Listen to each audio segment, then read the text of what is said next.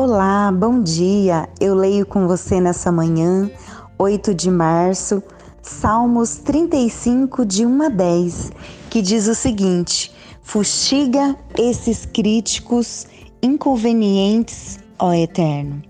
Esmurra o nariz dos encrenteiros. Pega o teu escudo e me defende.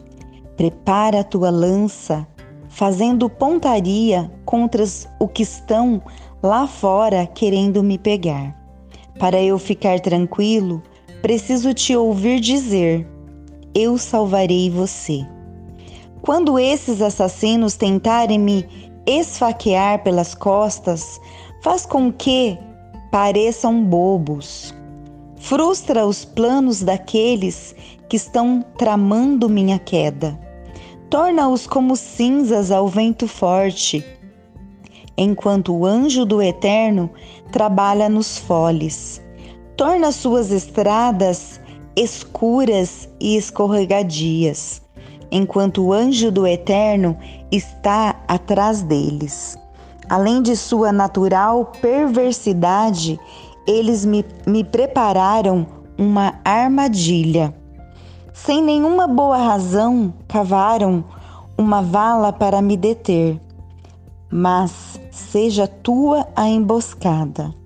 Captura-os na mesma armadilha que me preparam o desastre que planejaram para mim, mas permite que eu saia ileso, celebrando o grande feito eterno.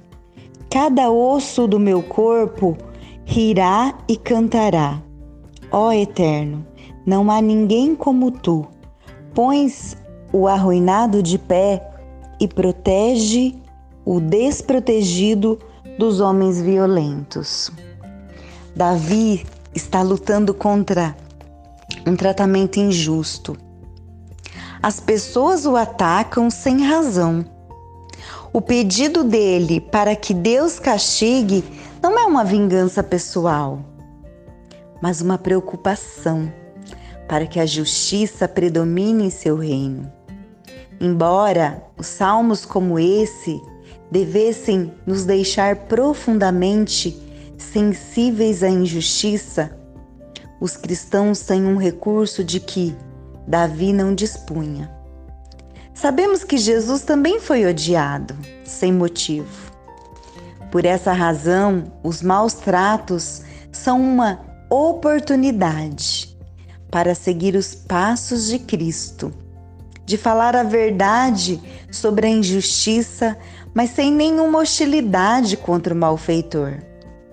Quando estamos sendo caluniados, confrontados ou criticados injustamente, devemos dizer para nós mesmos: O Senhor é a minha salvação, não as opiniões alheias. Talvez hoje você esteja passando por críticas, por calúnias, sendo confrontado mas que você creia que Jesus é a sua salvação. Que você tenha um bom dia, que Deus abençoe, um feliz Dia das Mulheres para as mulheres e até amanhã.